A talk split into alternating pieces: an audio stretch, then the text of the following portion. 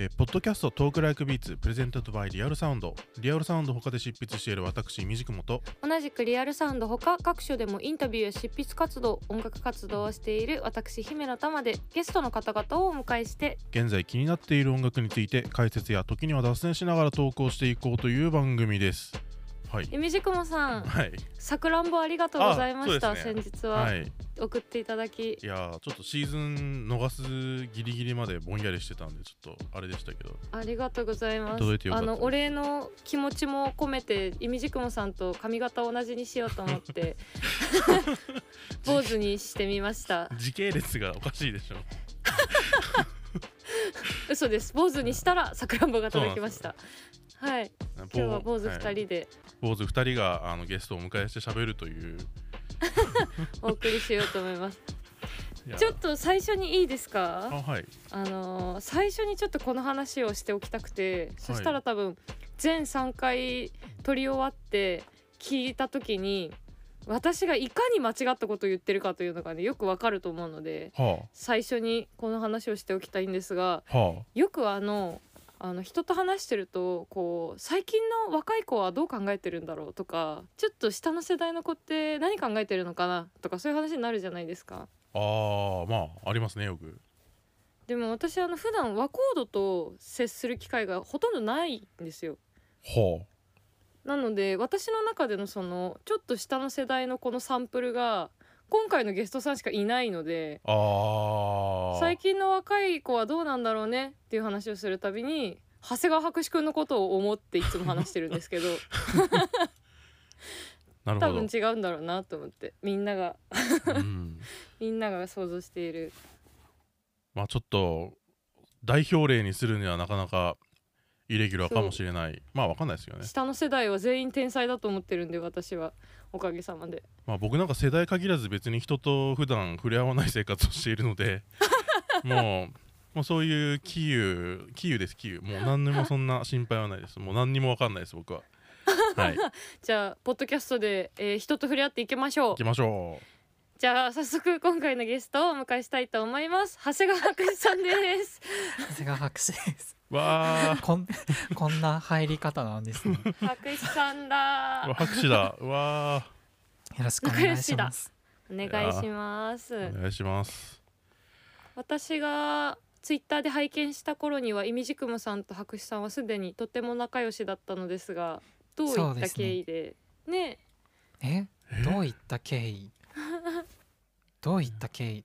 ツイッターですよね。ツイッターですよね。いやなんか。ツイッターなんだツイッターであのー若いミュージシャンにうざがらみしてるおじさんみたいな感じで俺が。こう長谷川博士にクソリップを送り続けるおじさんみたいな感じで。すそうですね。クソリップをすごいたくさんいただいて本当にありがたいなと思っています。もうクソリップおじさんとして。すごいクソリプから発展していく関係。発展してるのか分かんないですけどね。ずっと俺がクソリップを送り続けてる可能性はありますよ 何の進展もなく。博士さんの音楽を初めて聞いたのはどのタイミングでしたか？あ僕はあれです。あのマルチネのあのリリースあー。iPhone6 プラスの時 iPhone6 でプラス。なるほどはい。なるほど。衝撃を受けて。まあ衝撃。まあそうですね。なんかああれ二重に衝撃って感じでしたよね。こう長谷川博士って音楽家もすごいしあの、うん。マルチネがこういうの出すっていうのも結構衝撃的で。まあ、うん、ど。う歌物を出す流れになってから久しいとはいえうん割とこうジャジーだったりフュージョンだったりなんかそういうこう複雑なそのイディオムをすっごいいっぱい使いながらそのブレーキコアっぽいようなサウンドもやったりしてみたいな言ってしまえばこうなんか成熟した感じっていうかあこういうのがあの、うん。うん出てくる時代になったんだみたいなそういうのを感じた一作でしたね。うんうんうん。今回は全3回通して博士さんの音楽を、えー紐解いていきたいと思っているんですが、えー今回前編では、えっと、長谷川博士を構成する音楽と題して、えーリズムや歌といった面から博士さんの音楽を紐解いていきたいなと思っております。があまあエアニニをはじめとして。どこかまあら手をつけたら、まあエアニーとかあすごくこう評価も高くてこの間出した「夢の骨が襲いかかる」まあ、CD もちょうど出たとこですけど。やっぱりこうエアニニぐらいの時までだと複雑なリズムとかまあすごく密度の高い打ち込みで作られたポップミュージックみたいな感じがすごくある音楽だなと思ってたんですけど、まあ単純に聞きたいのはどういう音楽からの影響があったのかなっていうことをこの間のカバーカバーとかでも伺い知れたりはするんだけれどもいかがでしょえあもうはいええっと。う どうしようね。なんかすごいこう番組番組っぽい進行をさするのなんか恥ずかしいんだよちょっと。すいません申し訳ありません。いやいやいやいや。頑張ります。もう頑張って番組っぽくするのであの、あじゃあ、えぜはいで全員で番組っぽく話していきましょう。番組頑張ります。えっとうん。どういう音楽に影響を受けたかですか、うん。まあ原体験としてこうサカナクションみたいな話をされてたりもよくしてましたけど、そうですね、うんなんかサカナクションとかうん。当時流行ってたそのラッドウィンプスとかバンプ・オブ・チキンとか、そういうその言っちゃなんですけど流行のもうん。う最先端というか第一線というかその時代の中学生高校生はなんかほぼほぼみみんながというか音楽好きな人はもうみんな聴いてるみたいな、うん。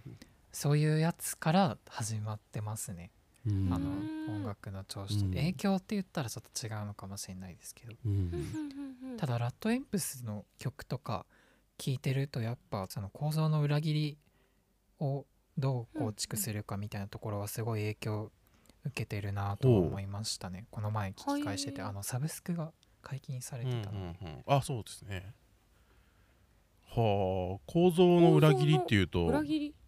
例えばなんかこう特徴的なものがあったら聞きたいんですけどあのラットがた13年かな？に出してた「シュプレヒコール」っていうシングルがあって、うんその曲私すごい好きなんですけど、うん。なんていうんですか？ねでもエレクトロニカっぽい音像から始まっていくんですよ。あのギターのリバースした音とかが入っててすごい綺麗で。でもテンポだけは結構 one two three four two two three four ぐらいで結構うん速いんですよ。で16の刻みがずっとあって、うん。でなんかこうすごい落ち着いてるんだけどこう同時に切迫する感じもうん。こう要求されているというか。でうん。B メロでなんか急になんかディストーションがブワーってかかって、うん。ブレイクビーツみたいなリズムになってみたいなうん。構造をとってるんですよ。でそういうなんかこう落差のエネルギーっていうんですかね、うん。そういうものを RADWIMPS ってコンポジションの段階ですごい巧みに取り入れていて、うん。そういうところはなんかこう潜在的に影響を受けてるなとは思いましたね。へえ構造の裏切り。T シャツにしたいですね。え構造の裏切り T シャツ？え それはそれはそれはよくわかんないですけど。へえねラッドウィンプスなるほど。えちょっと脱線しちゃいますけどその思春期以前になんかこう音楽の記憶とかってありますか？なんかそれがほぼなくてあの私記憶自分の記憶自体が始まってるのが中学生ぐらいなんですごい遅いんですよ。あへえからなんか小学生の時に聴いてた音楽とかも全く覚えてないし、こううんそうなんですよね。へえ面白い。あそうなんですね。そっかそっかえその、まあ、今回いみじくもさんがパーソナリティということもあってあのリズムから考えるあ。長谷川博士さんのそうですよね。リズムから考音楽えないと。やはり。なんかちょっとうんリズム芸人みたいになってついて俺がリズムの話をさせられるという、はい、リズムで言うとどういう音楽から影響があるとかあの自覚があったりしますか？リズムですか？でもリズムさんの音楽。はうん、本当に多分私が聴いた全音楽から影響を受けてるみたいな感じなんですよね。あのそれこそなんか引用符的に使ってるのがこうジャズのスイングのパターンであったりとか、なんかフィルインの感じとかからも結構ジャズからは影響を受けてたりするんですけど、うん。もっとなんかそのテクスチャーを作る上でのリズムというか、うんえっと何て言うんですかね。うんこう例えば「悪魔」っていう曲でそれをやったりしてるんですけど、はいはい。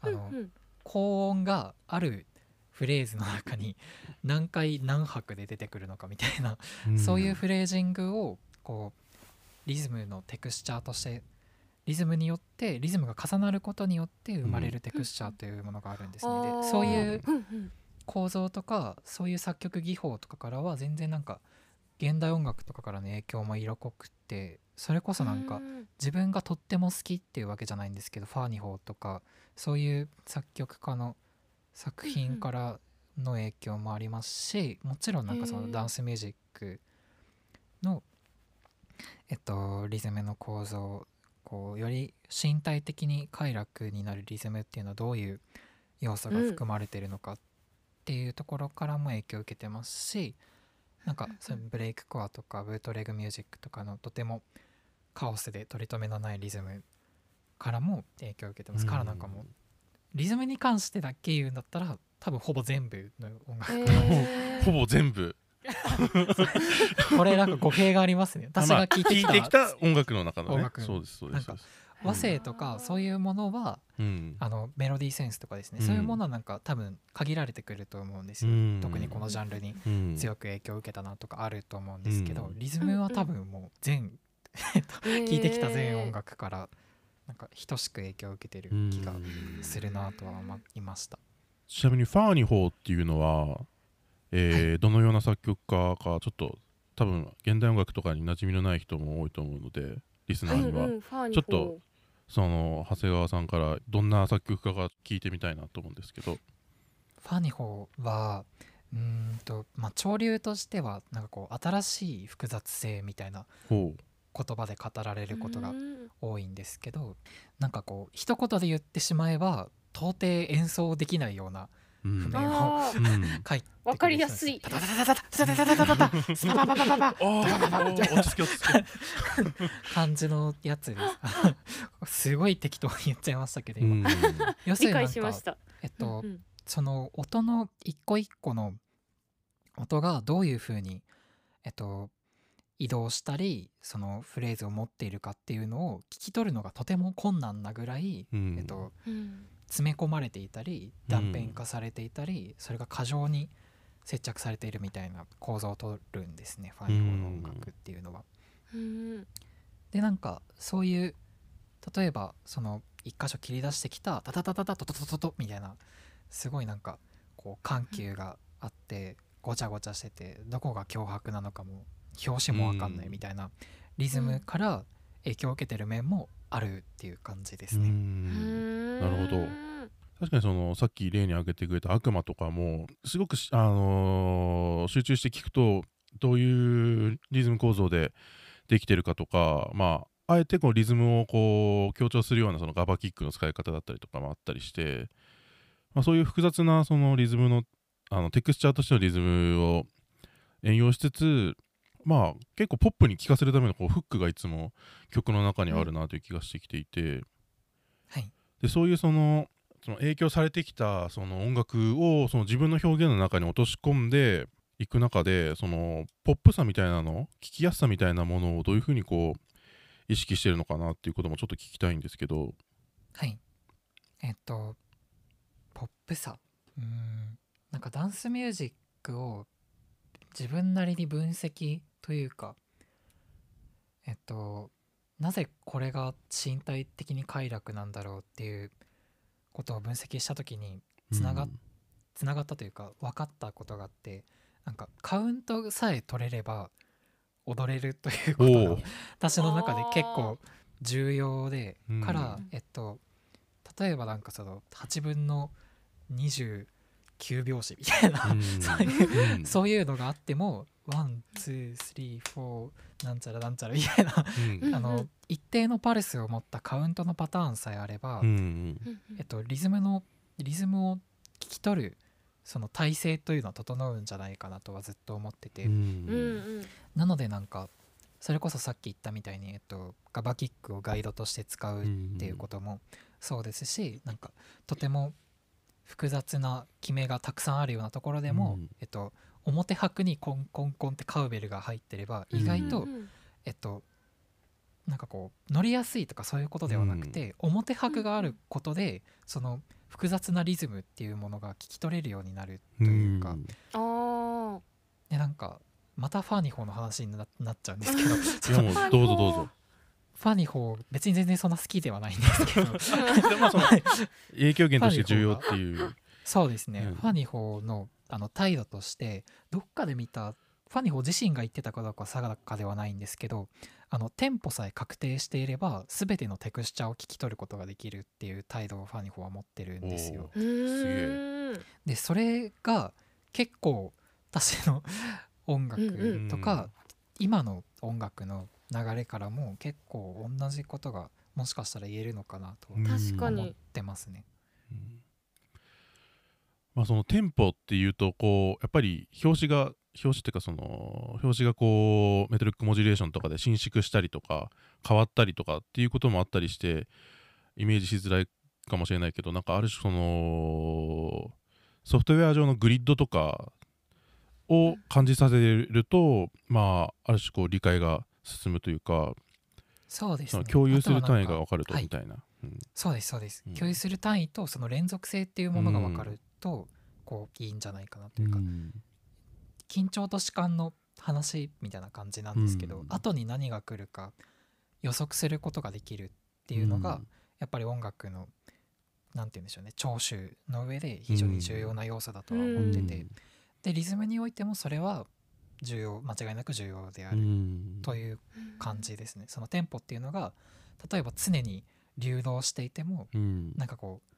次に何が来るか予感させるような講座をとっているとか、そういうことは結構意識してますね。ガバキックから悪魔の話だとガバキックからなんかそれをさらに読んで割ってアーメンが入るみたいうん。なこととかうんうんはなんかこうえっとだんだんになってるんですよね。その 27拍子をうん。9で割ってうん。今度は9拍子。それをまた4拍子で割るうみたいな。ん。わは積み上げていいっててその最初と最後は全然つながってないんだけど、うん。予感させるフレーズが間に何個もあるから、うん。こうあくまでそのリズムっていうものを肉体的に捉えられるというか、うん。うんそういうのは結構すごい重要だなって思います。なるほど。うん。私あの博士さんが家で音楽を聴くときにあの指でリズムをあ机に叩きながら 聴いてたっていう話がすごい好きなんですけどはい、なんかそこがあるからこうリズムが複雑になってもこう身体的なものからあの逸脱激しく逸脱しない曲作りができているのかなと勝手に思っているんですがそうかもしれないですね。パタパタって そうなんですよね。パタパタもなんか あのどこでパタパタしたらいいか分からなかったらできないものですからね。ゆみじくもさんと二人でいるとずっと机叩いてますもんねえ？二人でねえ？そ二人でいたことはそんなないですけどね。スーパードミューンの楽屋ぐらいでしょ。そうそうドミューンの楽屋であのトマトさんの DJ が流れている時に3人で楽屋にいたんですが2人はトマトさんの DJ に合わせてずっと机を指で叩いていてあああなんかそんなあこともあそういえばりましたっけ？いそうですね。やなんかあれはトマトの DJ が割とこう変なつなぎ方たまにしたりするんですよね。そうなんですよ。こ友達さんの DJ はうん本当に変なんですよねう。なんか小説の頭でつながないとつながなかったりとか、あと4分の3で繋いできたりしますからね。うん。ちょっとこう。テンポだからだからそれを聞いてるとなんだこれはってなるっていうそういうことですね。うん。2人でパタパタしていて大変可愛らしいあ光景でした。があらああらあら ら。光栄です。そのなんかリズムこう肉体的身体的なあのにもこう近いリズムの話もそうなんですがあの歌歌ですよねいみじくもさん歌ですよねなんなんで今圧をかけられたのかわかんないけど歌だと思います。いやこれは単にあのなんだろうファン同士として圧をかけただけなんですがいやでもどうして圧を。歌ですね。ええ。歌ですよ。もう最近ますます博士さんの曲は歌があねえ歌が。歌があねりがとうございます。すごい。博士さんも聞いてると思うよ、きっと。そうですね。多分一番聞いてると思いますこの世で ね。現段階だそうあの前回のゲストが富田ラボさんだったんですが、はい。えっと、富田さんの初回の回で、えっと、リズムから考える、えっと、J j p o p ですよね、はい。テーマが、うん。確か。その時にあの3曲セレクトしていただいたんですけど「山が見えるを」あの、え上げてくださって。そうですよ。そう、うん。とっても光栄です。いやはやって山が見えるを聞いた時にこうもっと将来的に歌にフォーカスしたあの楽曲を作っていくんじゃないかなってーうん。思ってたら新譜が出たっていう。うん。あ 弾き語りのという話がありました。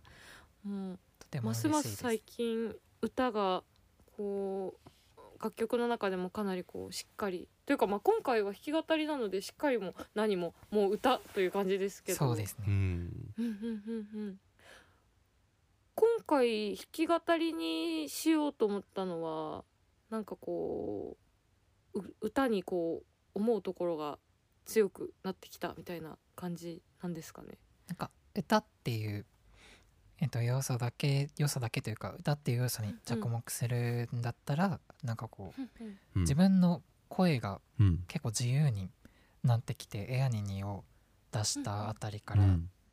なんかもっとうんうん。こういう歌い方もできるんじゃないかこういう声の出し方とかこういう声のつなぎ方もできるんじゃないかみたいな要素がとっても自分の中でバリエーションが増えてきたというか、うん。なんか特殊奏法のコレクションみたいな感じにうんなってきててそれをこう全部やってみたら結構面白いんじゃないかと思ったのはあります。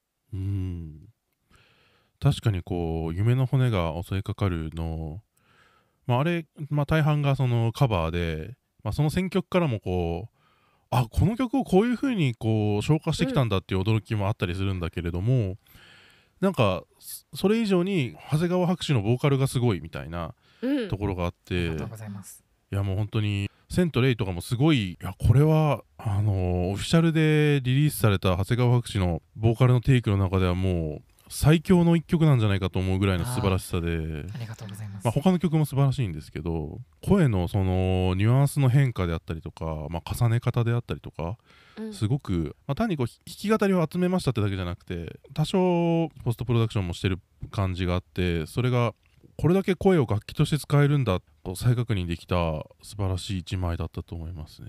ありがとうございます。はいそう本当にあの前作の「エアニニ」の時にボーカルがなんか一気にこう自由になった感じがあって、うん。なんかなんかあったんですか？なんかあったんですか？なんかあったんですか？なんかあったの？なんかあったんですかね？わかんない。制作期間中に何かが。まあでもでした？あのあれですよ。そんなうん。なんかこうあのねあの あのずっと同じことしてるわけにもいかないですから、うん。それはもう1年あったらもうどんどん変わりますよ。そうですよ。わあなんかこーう。何にもししなくても一年は過ぎていく、そうそうですね。えっとそうですね。うん。いやー私は結構変わっちゃう方なんだと思います。なるほど。もうね自分そうの興味の単位とか。本当にね赤ちゃんみたいなその赤ちゃんみたいな。赤ちゃんみたいだなと思いますね、赤ちゃんみたいだな。はい。成長の速度みたいなね。そうそうそうそうそう。えこんなに背伸びてみたいな。そうそうそうありがとうございます。赤ちゃんだ。なるほど。ちなみにその歌っていう話だと、まあ、さっきのリズムのすごくこう複雑な中にその歌っていう、えー要素が入ることで、まあ、ポッポップさっていうのにもつながってると思うんですけど富田さんもそういうところはおっしゃっていてそう情報量が多い譜面も詰まってる感じで音も多いようなサウンドの中でリスナーを置いてきぼりにしない最大のそのポイントがまあそのボーカルのまあスキルであったりその持つ持っている声質であったりとかっていうのが大きいんじゃないかって話を富田さんがしていて、はい。まあ、それに加えてふわりでさりげなくそのリズムの複雑さを表現しているみたいなことも若干おっしゃっていてでそういうふうにそのメロディーラインと言葉をどういうふうにこう発想しているのかなっていうこともちょっと聞ければなと思ったんですけどはい。どういう感じでそのまあ、作詞のプロセスでもいいしそのメロディーを作るプロセスでもいいんですけどどういうふうに行っているのかなっていうのを聞きたいんですけど。ふわりですか？はい。うーんなかなか難しい面がありますねそう聞かれると。でも例えばなんかこうメロディーのラインをリズムからうん。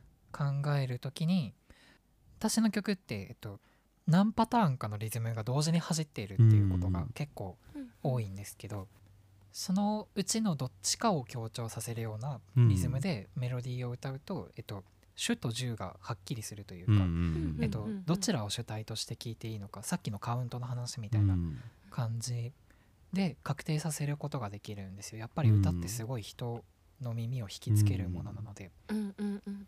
そういう意識で書くメロディーは結構たくさんありますね。顔文字の曲のあの A メロとかもそういう感じうです、ん。で一方でこう人にそのメロディーを歌ってもらうっていう機会も崎山さんに提供した曲とかあったじゃないですか、はい。崎山壮志さんに。はい。そういう時にはその、まあ、自分が歌うっていう身体性とは別のメロディーの作り方って変わったりしたのかなと思って。どうですか？でも人に提供する時はなんかその人の曲とかをめっちゃ聞き込んだりうん。なんかしてうんでその人が歌っているところをイメージできないメロディーは却下に却下にしてるんですよ。それはまあ結構当たり前の話だと思うんですけどまあはいあの他人というかうん。他の人が歌うわけですからうん。まあ結構還元楽法的に思考した上で作ることが個人的には重要ではありますね。うん。ただ崎山さんの曲は結構やりたい放題やった方なので。ですよね。そうですね。あ あれを。崎山さんには申し訳ないと思ってるんですけど。すごいもうよく歌ったなみたいな。まあそれを言うとタマさんも歌ってますけど。そうそうですね。涙目になりながら練習しました。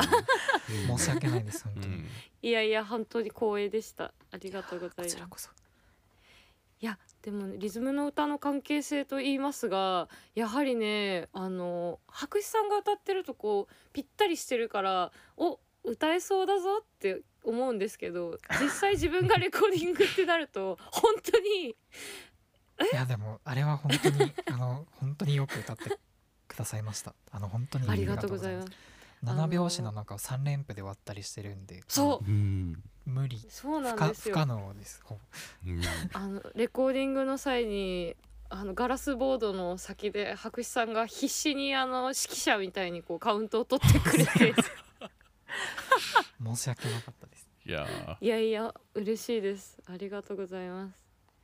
ー。いいやーちょっといろいろまだまだ聞きたい話が無限にあるんですが。ラブズッキュンはね個人的にですけどこう触れ触れられないところにあるというか。触れられないところにああはい。なんか感じがわかりました。そうすごくどううね。どうやっても事故ってしまうのではないかという気持ちがすごくそうです そう,、強くてあやったと思って聞いてそしてあ一つの正解があもう言葉にできない。そうそう。ありがたいです。そう言っていたあだけると。れはあれはどうしてああなったというかなぜ正解が見つかったんですか？あれ正解だったんですかね？だったらすごいあ。一つの正嬉しいんで解すけどはい。まあ、正解っていうのは、まあ、なかなかこうちょっと強い言葉なので あれですけど、えっとうんどれぐらいにしますか？どれぐらいにし強さですか？マッサージみたいなこと言いますね。あの正解という言葉を和らげて、えー じゃあまあこうなその選曲に至った理由っていうのはまあまず。はい。うんうんうんうんやっぱり聞きたいんですけど。なんかあれカバーした曲は全部うん。あの、えっと、私がそのお風呂入ってる時とかそのごうん。飯作ってる時とかになんかパッて出てくるみたいなレベルで、うん。えっと、覚えてる曲だけうん。カバーしようと思ったんですよ今回は。なのでその「ラブズッケンもそのそういう意味ですごいたくさん聴いててあのパッて出てくるよう出てくるレベルで真相的に記憶してる曲の一曲でしたね。そういう曲を選んでいます。うんそのカバーする時のアレンジっていうのはその、まあ、弾き語りにするっていう時点で、まあ、フォーマットも違うわけじゃないですか。バンドのはい。楽曲と、えー自分のスタイルっていうのと。その時にどういうふうにそのあの音楽を完骨脱退していくのかなっていうのはちょっと気になるんですけど。はい。うんうんうん。割とこうそのどういうふうにえー弾こうとかどういうふうに歌おうみたいな結構リズムの取り方とかもこうぐっと縮めたりとかしている印象があって結構はい。アレンジしてるなと思ったんですけど、そういうのは結構こうもう割とはカバーしようと思った時からビジョンとして見えてたりとかするんですか？いやーでも結構手探りでしたねうん。今回は。こうあうのん。どの曲をどういうアレンジにするかっていうのを、あのまああのいつも通りなんですけど iPhone とかにそれこそ何十テイクもあの重ね重ねっていうか何回も撮ってこうん。っちの方がいいのかなとかこっちの側の方がもしかしたらみたいなことをすごいたくさんやってっていう感じでしたね。なんかビジョンが浮かんでたかと言われると結構うんそうですね。曖昧なところから急に出てきたみたいな感じはありますね。割とこうライブだとこの弾き語りで、あのーポップソングのカバーをしたりっていうのは多いですけどはい、そういうのの選曲も割こう割と自分のその、えーまあ、身体レベルでこうしっくりきてるものっていうのが集中してる感じですか？そうですね。あとはなんか夢のお告げとかに従ってる感じなんですけど夢？なんか夢のお夢告げ？夢でほなんかなんでかわかんないんですけど私ライブでなんかの曲をやってるっていう夢を結構見るんですよ。であのえっとパソコン音楽クラブのリリースパーティーのうん。大阪編、大阪編で、えっと、初めてその嵐の「モンスター」っていう曲のカバーをやったんですけど、うんそれも前日前々日ぐらいにそのモンスターのカバーを自分がやってる夢っていうのを見て、ああなるほどモンスターのカバーをやればいいのか。へいやーすごいなんかそういうのがたまにあるんですよ。たまにっていうかなんか頻度ぐらいで言ったら半分ぐらいなんですけど、へー。えあすごい。いやー。いへやでもモンスターのカバーめちゃくちゃいいっすもんね。ああありがとうございます、まあ自分でもえなんか想像しないところに行ったなと。えうん。思いますあれは。じゃあ割とこうなんかこう選曲とかアレンジとかでこう戦略的にやってるみたいな感じでは別に全然ない？そうですね。うん。ほぼないです。なんかうん。わって出てきてそれをわって出したみたいなお今回のー作品もなんか考えてないっていうわけじゃないんですけど、うん。そういう見え方とか、えっと、それぞれの曲が持っているコンテクストとか衣装とか表彰性っていうものについて全然考えてないわけではないんですけど、うん。結構なんかそれを持って、えっと、コンセプトレベルで自分の作品を確定させる一個の材料にしてるかって言われると、それは結構うんそれは違うかなという感じうんですね。なんかそういう感覚的な部分があるのもすごいこう博士さんの魅力だなと思っています、うん私は。ありがとうございます。いやはやありがとうございます。さあ、えー、いろいろ話していただきましたがどうしよう中編になったら赤ちゃんスピードだから違う人になってるかもしれないですよ次回 長谷川が成長しすぎて。別の長谷川博難しい士に。振りをいやななんでそんなえ厳しいふりをしたのか俺も分かんなかったんで。ちょっこの世で最も難しいやつが。う 普通に不安になっただけでした。いやいや。はい。ありがとうございます。ありがはいとうございます、こちらこそ。はい、でそれではここまで長谷川博士を構成する音楽と題して長谷川博士さんにおお話を伺ってきました。はい、はい。えー次回は長谷川博士さんを、えー構成する文学について、えーお伺いしていきたいと思います。引き続きよろしくお願いします。よろしくお願いしますよろしくお願いします。はい、えー改めて、えーゲストが長谷川博士さんでした。ありがとうございました。ありがとうございましたありがとうございました。